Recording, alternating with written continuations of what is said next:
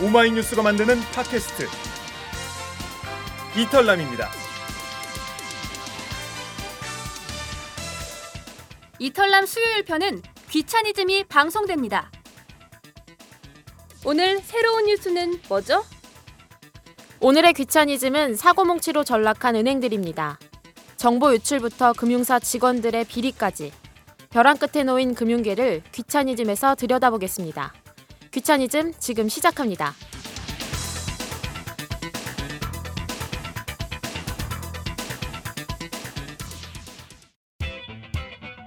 경제 뉴스가 어려운 분들 귀를 열고 찬찬히 들어보면 경제가 쉬워집니다.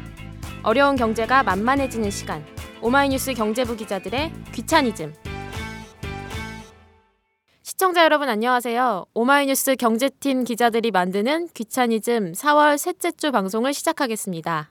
저는 진행을 맡은 오마이뉴스 경제부 막내 기자 김재입니다. 지금 이 자리에는 김종철, 김시연, 김동환 기자가 나와 있습니다. 안녕하세요. 네, 안녕하세요. 네, 오늘이 세 번째 방송인데요. 어, 김동환 기자는 오늘 특히 기분이 좋아 보이네요. 아, 네, 기분 좋은 일이 하나 있어가지고 그 원래 평소에 제가 신대철 씨 팬인데, 네, 아 기타 예, 예, 기타리스트 신대철 씨 팬인데 갑자기 인터뷰를 하게 됐습니다. 그래가지고 아, 예, 요청을 했는데 굉장히 수락 쉽게 수락을 해주셔가지고 그래서 그, 기분이 좋으시군요. 예, 그 이번에 그 원래 이제 그 국내 음악가들이 그 이렇게 작곡해서 이제 음원을 발매를 하잖아요. 근데 이렇게 굉장히 그 뭐라 그래야 되지 저작권료를 굉장히 작은 저작권료를 받아왔거든요. 뭐 곡당 한 30원, 15원, 뭐 20원 뭐 이렇게 받아왔었는데 이런 게 이제 굉장히 부당하다. 그러니까 모든 음원 관련 이익을 유통사가 가져가고 있다. 뭐 이제 이런 얘기를 하면서 얼마 전에 신대철 씨가 어, 음원 유통 협동조합을 설립하겠다 이런 이제 얘기를 했어요. 그래서 이제 오늘 뉴스에도 나오고 했는데 그 관련해서 이제 그러면 이제 음원 쪽, 네. 그 음악 쪽에서 협동조합이 만들어지는 거예요? 예, 그렇죠. 음, 그래서 이제 원래 이제 인디 쪽에서는 비슷한 그런 움직임이 있었는데 네. 신대철 씨는 아무래도 이제 음악계에서도 좀 인지도가 높고 하다 보니 실질적으로 이게 이제 어떤 그 대안적인 어떤 형태로 자리매김할 수 있을 가능성이 더 높으니까 음, 예 그래서 이제 좀 어저께 페이스북이나 뭐 이런 SNS에서 좀 이제 반향들이 있었죠. 김재 기자도 협동조합 취재했었잖아요 지난주에. 네, 저 제주도에 출장을 갔다 왔는데요. 거기 이제 마을 기업으로 좀 소문이 난 무릉 지역에 갔다 왔습니다. 기사가 잘 어 많이 읽었던데. 그렇죠? 네. 어땠나요, 제 기사? 아, 김재 기자는 예, 이런 리액션을 굉장히 좋아합니다. 자기 기사 많이 봤다 뭐 이런 거 좋아하기 때문에 아, 좋았어요 내용. 네. 칭찬이 고프네요. 네. 오늘 좋은 기운으로 오늘 방송 잘 됐으면 좋겠습니다. 그럼 지난 한 주 동안 경제면에 무슨 일이 있었는지 간단히 정리해 볼까요? 첫 번째 코너 경제 뉴스 탑 5입니다.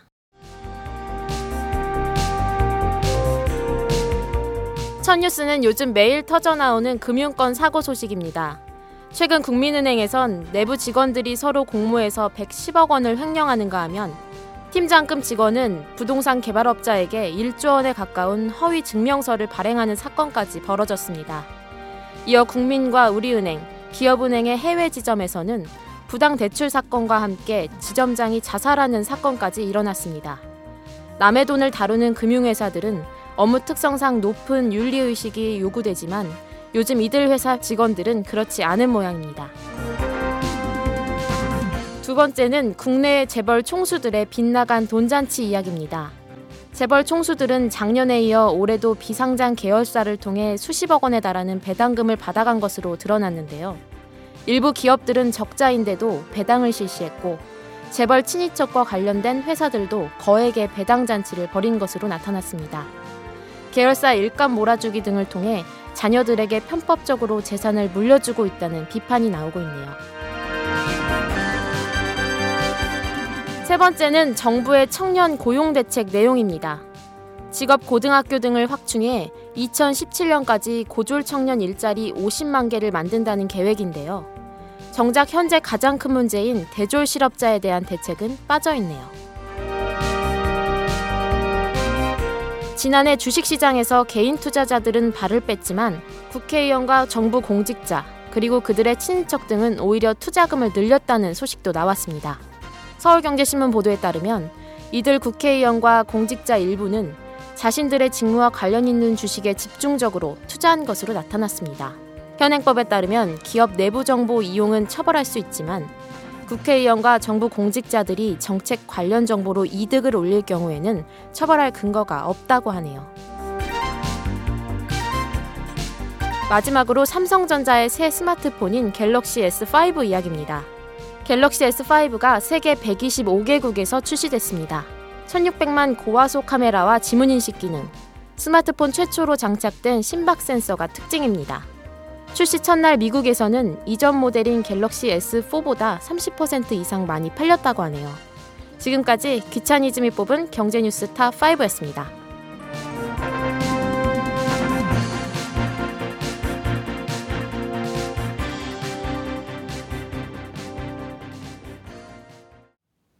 지금까지 경제 탑5 뉴스 봤는데요. 어, 이 중에서 이번 주에 가장 주목할 만한 뉴스는 뭐였나요? 저는 그 재벌 비상장사 그 배당 잔치 기사가 어, 굉장히 관심을 끌었는데요. 그 어제 제가 그 기사를 쓰면서 그리고 취재하면서 느낀 게 음, 그 일부 재벌 총수들 보면 진짜 도덕적으로 문제가 많다는 생각이 들었어요. 뭐 물론 재벌 쪽에서 보면 뭐 우리들이 너무 가진 사람들 이렇게 삐딱하게 보는 거 아니냐 뭐 그렇게 뭐 생각할 수도 있겠지만 그 예를 들면 어제 지금 여기 그 김재 기자가 말했지만 언급은 구체적으로 안 됐지만 부영그룹 이 있거든요. 부영그룹이라고 있는데 거기는 계열사가 16개인데 모두 다 비상장 회사예요. 그러니까 주식시장에 상장이 안 돼 있죠. 그걸 통해 가지고 그 지분 대부분을 다 총수일가 갖고 있는데 이걸 다 일감 몰아주기 형식으로 기업을 키운 다음에 또 자기네들끼리 배당 잔치를 하는 거죠. 그래가지고 이중근 회장 같은 경우에는 300억이 넘는 돈을 배당을 받았거든요. 한 1년 동안. 뭐 부영도 그렇고 거기에 뭐 요즘 뭐 오리온 그룹, 한국 야쿠르트, 뭐 현대 그룹도 마찬가지고 하여튼 이 재벌 총수들이 그렇게 쉽게 돈을 벌고 있고 또 그 이런 뭐 뭐 그 사람들 입장에서 보면 주주자본주의에서 기업들이 어 입장에서는 배당은 뭐 기업의 고유 권한 아니냐 뭐 이렇게 얘기할 수 있지만 그래도 뭐 정도껏 해야 되지 않을까요? 그래서 정말로 그 재벌들이 이렇게 이런 것 때문에 재벌 욕을 먹는 것 같고 심지어 뭐 조선일보도 사설로 이 사람들 비판을 했어요. 이런 비상장 회사의 배당 장치, 배당 이런 잔치를 견제를 해야 된다 제도적으로 어, 그런 얘기까지 할 정도 되니까 이건 문제가 좀 심각하죠. 이런 네. 부분들은. 그리고 다른 또 주목할 만한 뉴스 있었나요? 그 정부가 오늘 그 공개한 청년 고용 대책 관련한 기사를 제가 썼는데요. 뭐 저는 딱 보는 순간 보도자를 받는 순간 아 이거 완전 개판이다 이런 생각이 들었습니다. 왜냐하면 그 지금 청년 실업이 굉장히 심각하고 그게 이제 대졸자 중심의 실업이 상당히 심각한 문제거든요. 특히 이제 대졸자 중에서도 20대 후반 여성들의 일자리를 못 찾는 그런 현상들이 지금 문제가 되고 있는데 이거에 대한 어떤 그 해법은 내놓지 않고 그 15세에서 24세 요 연령대 그러니까 고등학교 졸업하고 바로 취업을 하는 친구들의 취업률을 높이는 그런 이제 대책이 오늘 나왔어요. 근데 이제 이게 이제 저는 어떤 생각이 들었냐면 정부에서 지금 국정과제 목표로 내놓고 있는 것 중에 하나가 고용률 70% 달성이 있는데 OECD 평균에 비춰 볼 때 한국의 15세부터 24세의 고용률이 굉장히 떨어집니다. 음. 그러니까 이 부분을 쉽게 올릴 수 있는 대책을 내놓, 내놨다고 이제 저는 판단이 들었어요. 딱 보는 순간 아 이게 고용률 70% 맞추기 위해서 맞춤용 정책이다. 진짜 이게 좀 힘들고 당장 필요한 정책은 20대 후반 이제 그 한 50만 정도 되거든요. 실업자가 지금 30대도 많습니다. 네 30대도 많죠. 예. 50만 정도 되는데 그 사람들을 어떻게 좀 이렇게 도와줄 수 있는 정책을 나라가 내야 되는데 음. 그런 측면에서 조금 문제가 있지 않았나. 관료들의 전형적인 어떤 행정 응? 편의주의 뭐 이런 정, 그런 거 많죠. 네. 김시영 기자는 갤럭시 S5 예, 그 많이 지겨우실 것 같아요. 지난 첫 방송부터 계속 갤럭시 S5 얘기가 나오는데요. 사실 뭐 우리나라는 지난달에 이미 출시를 했기 때문에 이 좀 의미가 없죠. 그 세계 출시라고 해도 사실 뭐 그 해외 시장에서 반응은 두고 봐야겠지만 국내 시장 같은 경우에는 지금 이통 삼사가 번갈아 가면서 영업 정지를 하고 있기 때문에 예전만큼 큰 반향을 일으키긴 좀 어려울 것 같습니다. 뭐 제품 자체도 그렇지만 그 이 시장 자체가 그그더 이상 이제 어떤 그 스마트폰에 대한 어떤 혁신 그런 걸 기대하기 어려운 구조이기 때문에 앞으로 또 다른 신제품이 나온다고 하더라도 예전처럼 그렇게 뭐 첫 주에 뭐 몇십만 대가 팔리고 이제 그런 어떤 그 대박이 나긴 좀 어려울 것 같다는 생각이 듭니다. 아이폰 6는 언제 나오나요? 이제 뭐 작년에 이제 10월에 선보였으니까 올해도 뭐 예정대로 한다면 10월에 나오는 게 정상인데 뭐 일설에는 좀 앞당겨서 나온다는 6월에 앞당겨서 나온다는 얘기도 있고요. 사실 아이폰은 뭐 아시겠지만 다음 달 폰이라는 말이 있는 것처럼 그렇죠. 일단 나와봐야 알 수 있는 것 같습니다.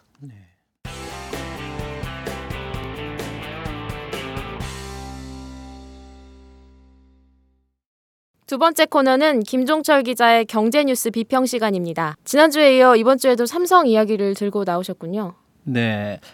아무래도 뭐 삼성은 경제 쪽에서 굉장히 큰 뭐 이슈이기도 하고요. 삼성이 하면 뭐든 또 이슈도 되고 어, 이번 주에는 어, 삼성 고시 어, 이- 그 삼성 고시 이야기입니다. 네. 네, 삼성 고시라면 그 SSAT, 그 사트라고 말하죠. 그 네. 시험 말씀하시는 거죠. 네네 그렇죠 사트라고 근데 일요일에 이번에 시험을 봤죠. 네 지난 일요일 날 봤는데요 그 삼성 직무 적성 검사 사트 그거죠 시험 있었는데 서울하고 지방 85개 고사장에서 아, 무려 한 10만 명이 어, 시험을 쳤다고 합니다. 네.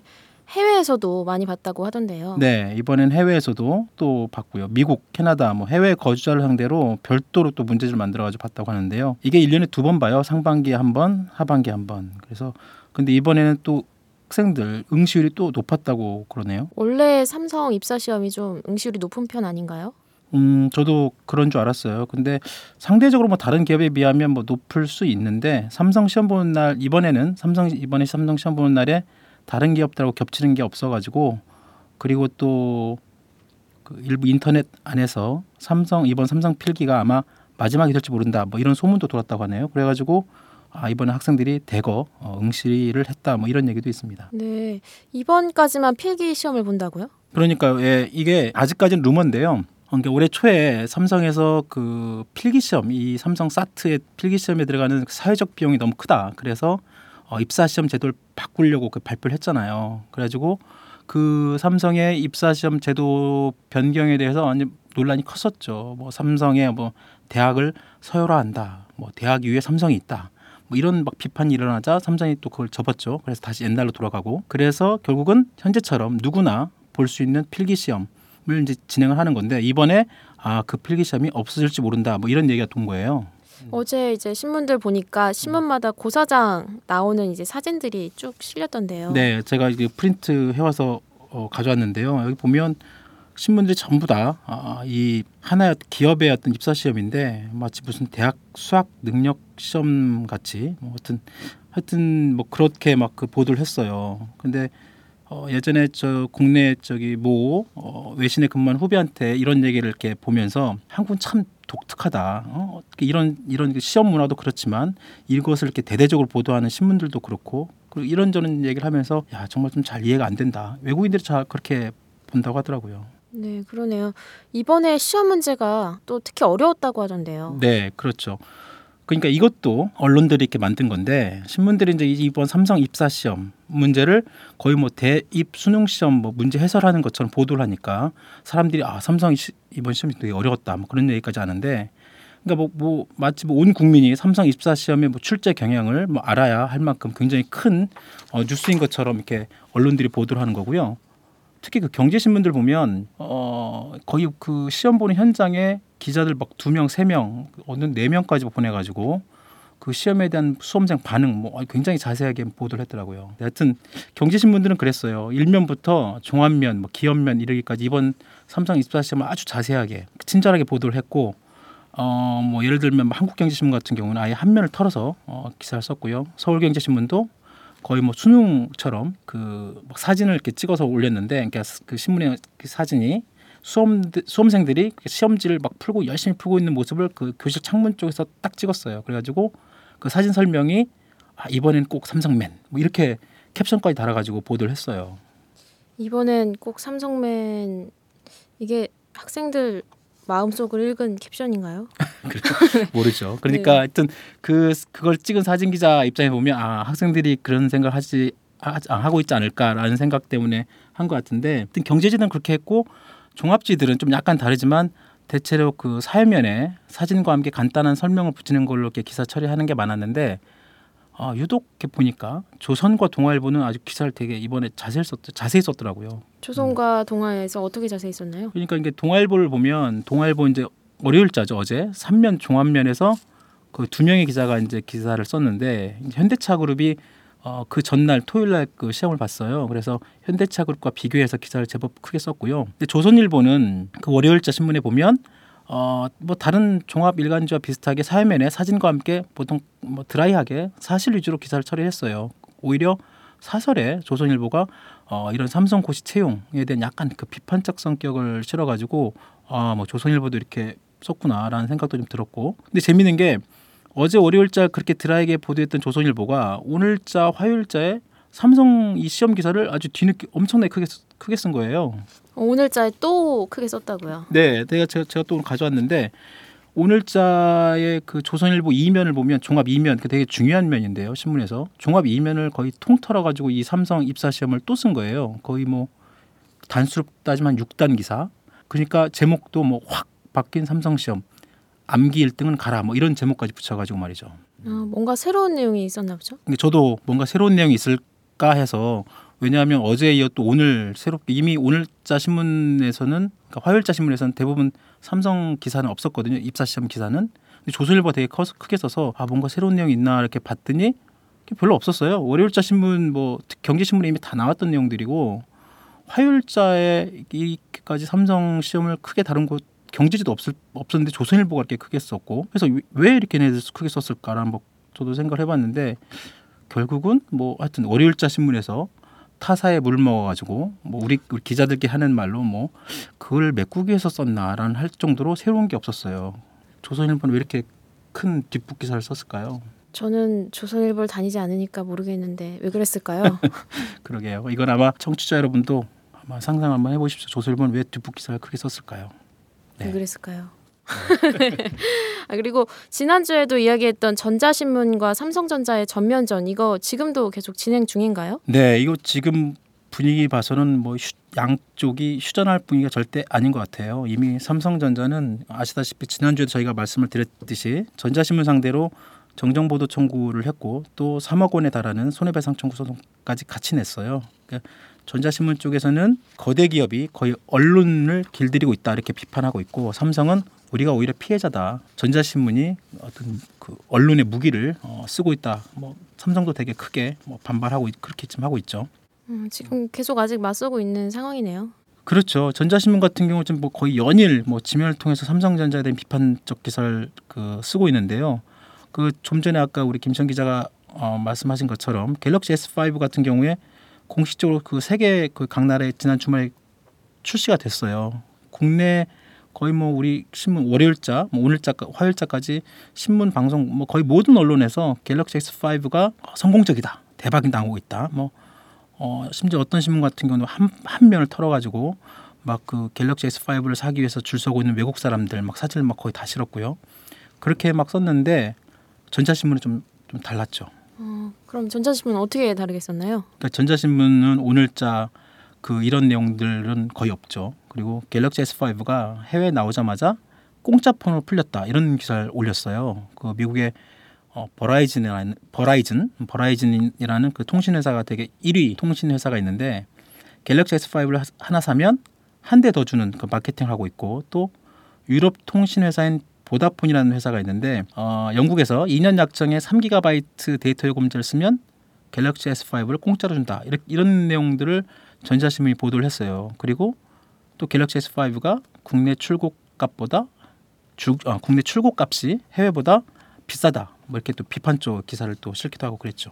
지금 이런 내용들은 다른 신문에서는 안 달아줬나요? 어, 어제 날짜 그러니까 어제 날짜 신문에서는 전자신문에서만 이 기사를 쓰고 있고요. 다른 신문들은 거의 안 쓴 것 같고 오히려 잘 나간다는 보도가 대부분이었죠. 그렇죠. 다 잘 나간다는 보도만 나왔고 전자신문 기사가 오히려 눈에 뜰 정도.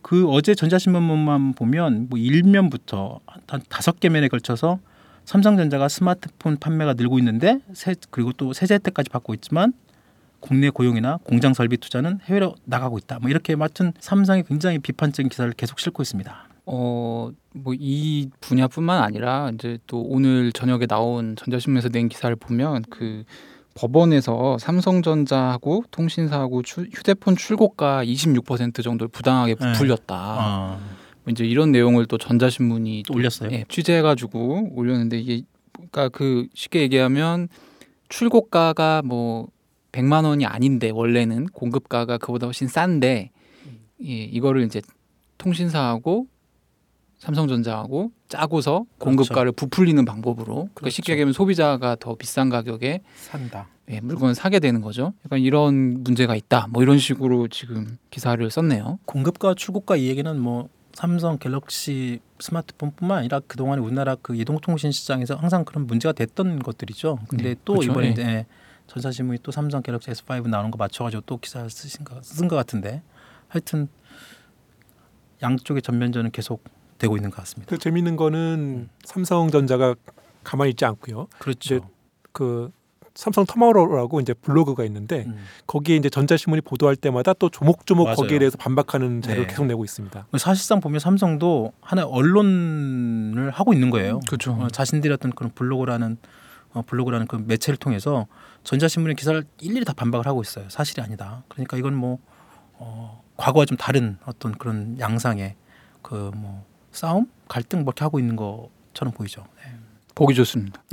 싸우는 당사자들은 좀 뭐 진땀 빼겠지만 보는 제 입장에서는 흥미진진하네요. 네. 그 지금 삼성과 전자신문 사이에 이제 뭐 갈등이라고 할까요? 아니면 싸움이라고 할까요? 이게 언제 끝날지는 앞으로 계속 더 지켜봐야 될 것 같습니다. 네, 지금까지 김종철의 경제 미디어 비평이었습니다.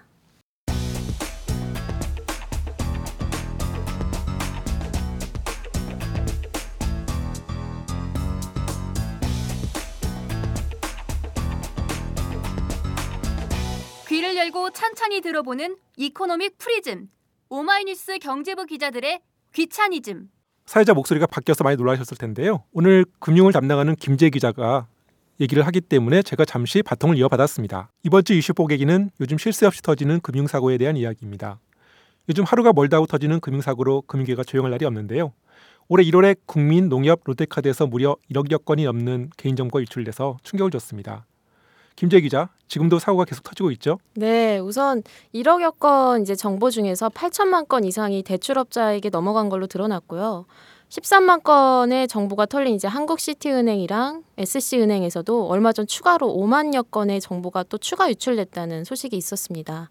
시티캐피탈과 그리고 IBK 캐피탈 에서도 내부 직원이 이제 해킹을 해서 3만 명의 정보가 유출됐다고 또 밝혀졌어요. 네, 저도 국민카드 정보가 털렸는데요. 이제 더 뭐 빠져나갈 정보도 없을 것 같은데 아닌가요? 네, 아직 더 있는데요.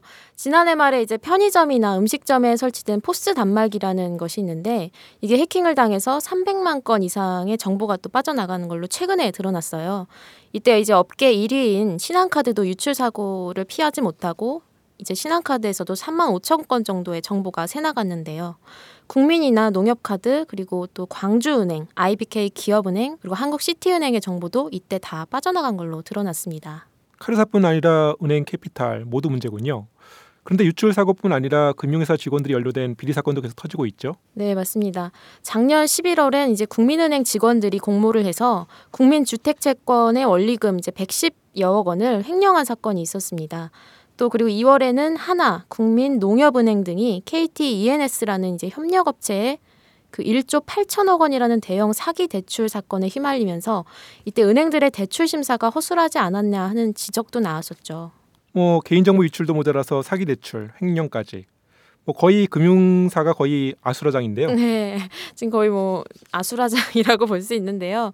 너무 많아서 이제 나열하기도 힘들 정도인 것 같습니다. 올 4월엔 국민은행 이제 팀장급 직원이 부동산 개발업자한테 1조 원 가까운 규모의 허위 입금증을 발급해준 사건도 발생했고요. 또 최근엔 하나생명에서 내부 직원이 30억 원대의 대출의 허위 보증을 선 사건도 적발되기도 했습니다. 요즘 일본 도쿄 지점이 난리인데요. 최근 일본에 진출한 국내 금융사 비리가 잇따라 터지고 있죠. 네, 국민은행 이제 도쿄 지점에서 전 지검 지점장이 5천억 원의 부당 대출을 한 사실이 적발되면서 이제 금융 당국이 나서서 다른 은행들도 조사를 하기 시작을 했는데요.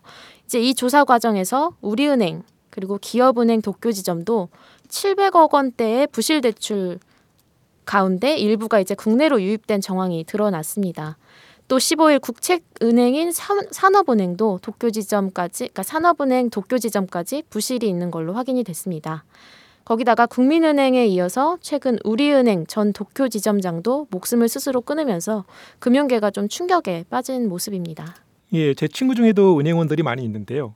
은행원들 사이에 도쿄지점은 한때 최고의 출세 코스로 불렸답니다. 근데 어쩌다 이, 이 지경까지 됐나요? 이제 일본은 사실상 제로 금리 상태라서 담보 대출 금리가 0.5에서 1.5% 수준이거든요. 그래서 1.5에서 4%를 받는 이제 그 국내 시중은행들은 거기서 살아남기가 힘든 구조인데요. 그래서 국내 은행 도쿄 지점들이 일본 현지 은행에서 대출을 받지 못하는 좀 신용도가 낮은 한국 교민들을 주요 고객으로 삼고 있어요. 그래서 시중은행들이 일본에서 제2금융권처럼 고금리 대출 영업을 하고 있는데요. 이때 이제 대출금의 0.1에서 0.3% 정도를 리베이트를 받아 챙기고 있는 거죠. 이게 이제 관행처럼 이어진다고 하더라고요. 또 해외 지점은 법인 체제가 아니고 해외에 나가 있는 점포 형태로 운영이 되기 때문에 금융 당국뿐만 아니라 본사 감사에서도 사각지대로 악용이 된 것 같은 네 그게 제일 문제였던 것 같습니다. 근데 이게 뭐 듣다 보니까 그 모든 그 터진 금융사고에 빠지지 않고 그 KB 국민은행이 껴있네요. 그러게요. 최근 1년간 이제 국민은행 직원들이 연루된 금융사고들이 10건 정도가 되는데요. 작년 7월에 이명록 KB 금융지주 회장이랑 이건호 행장체제가 출범이 됐는데 이 사건들은 사실 그 이전부터 진행되어 온 것들이에요. 그래서 국민은행 내부에 오래전부터 내부 통제나 조직 내 문제가 계속 있어 왔던 것으로 보여요. 국민은행 지배 구조가 좀 특이하죠. 그 국민연금이 최대 주주고요. 외국인 지분이 한 60%가 넘고 그렇다 보니까 이제 주인이 없는 거죠. 오너십이 없다 보니까 이제 은행권 경영이 이제 정권 입맛에 휘둘린다는 지적을 많이 받아왔습니다. 네, 얼마 전에 이제 국민은행 노조, 국민은행 노조는 세 가지로 그러니까 세 개가 존재하고 있는데 그 중에 하나인 노조 위원장분과 통화를 해봤는데 이제 낙하산 인사를 이번 사태의 가장 큰 문제로 뽑더라고요. 전임 어윤대 회장도 그렇고 이제 현재 임영록 회장도 그렇고 낙하산 논란에서 자유로운 분들이 아니죠. 또 능력이나 이제 연줄에 좌우되는 조직 문화 그리고 인사 때문에 직원이 책임감이 떨어지고 또 그리고 직원들의 도덕적 해이가 더 커진다는 지적을 하시더라고요. 네, 어느 조직이나 낙하산 인사가 문제인 것 같습니다. 그래서 15일 최수연 금융감독원장이 은행장들을 전부 소집했죠. 네, 은행장들을 다 모아서 쓴소리를 한 거는 이례적인 일인데요. 이건우 KB 국민은행장을 비롯해서 김종준 하나은행장, 그리고 이순우 우리은행장 등 이제 10, 그러니까 10개 정도의 은행장들이 참석을 했습니다. 은행장들이 혼쭐이 났겠군요. 어떤 얘기가 나왔나요? 사실 뭐 시작할 때 보니까 은행장들이 표정이 좀 좋지는 않더라고요. 네. 그리고 또 KB 이건호 은행장 같은 경우에는 또 다리를 쩔뚝거리시면서 음. 들어오시는데 뭐 사고를 당했다고 뭐 내부 관계자가 말을 하더라고요. 네, 신뢰를 이제 잃은 금융사는 퇴출될 수 있다는 의미심장한 경고를 최수연 금감원장이 날렸는데요. 금융회사 경영진과 감사가 제대로 역할을 수행하지 않았다고 하면서 또다시 이제 사고가 발생을 하면 그때 엄중한 책임을 묻겠다고 그렇게 말을 했습니다. 주로 은행장들에게 내부 통제가 미흡하다. 그리고 도덕적 해이 가 심각하다. 이런 식으로 질타를 한 것으로 알려졌어요. 근데 뭐 금감원이 뭐 질타를 할 자격이 있나 모르겠네요. 똑같이 이제 비판을 많이 받고 있죠. 네, 우선 기본적으로 금융사를 감독해야 하는 이제 금감원도 제 역할을 못했다는 지적이 나오고 있고요. 게다가 이제 KT ENS 1조 원 사기 대출 배후에 금감원의 팀장급 간부가 뒤를 봐준 것으로 드러나서 금감원도 쇄신이 먼저 우선돼야 한다는 얘기가 나오고 있죠. 네, 계속된 사건 사고로 금융의 신뢰가 바닥까지 추락한 것 같습니다. 믿고 맡길 금융사가 있기는 한 건지 앞으로 국민들의 불안감은 더 커질 것 같습니다. 지금까지 이슈 뽀개기였습니다. 저희가 준비한 소식은 여기까지입니다. 이 방송은 10만인 클럽 여러분의 후원으로 제작되고 있습니다. 항상 감사드립니다. 참여 방법은 오마이뉴스 홈페이지나 02733-5505로 전화 주신 후 내선 번호 274번을 누르시면 담당자와 연결됩니다.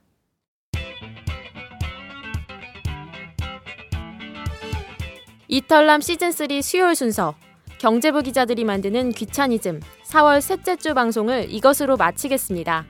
지금까지 진행의 김지혜, 출연 김종철, 김시연, 김동환, 제작은 김윤상이었습니다. 저희는 다음 주에 더 쉽고 재밌는 경제 이야기로 찾아오겠습니다. 감사합니다.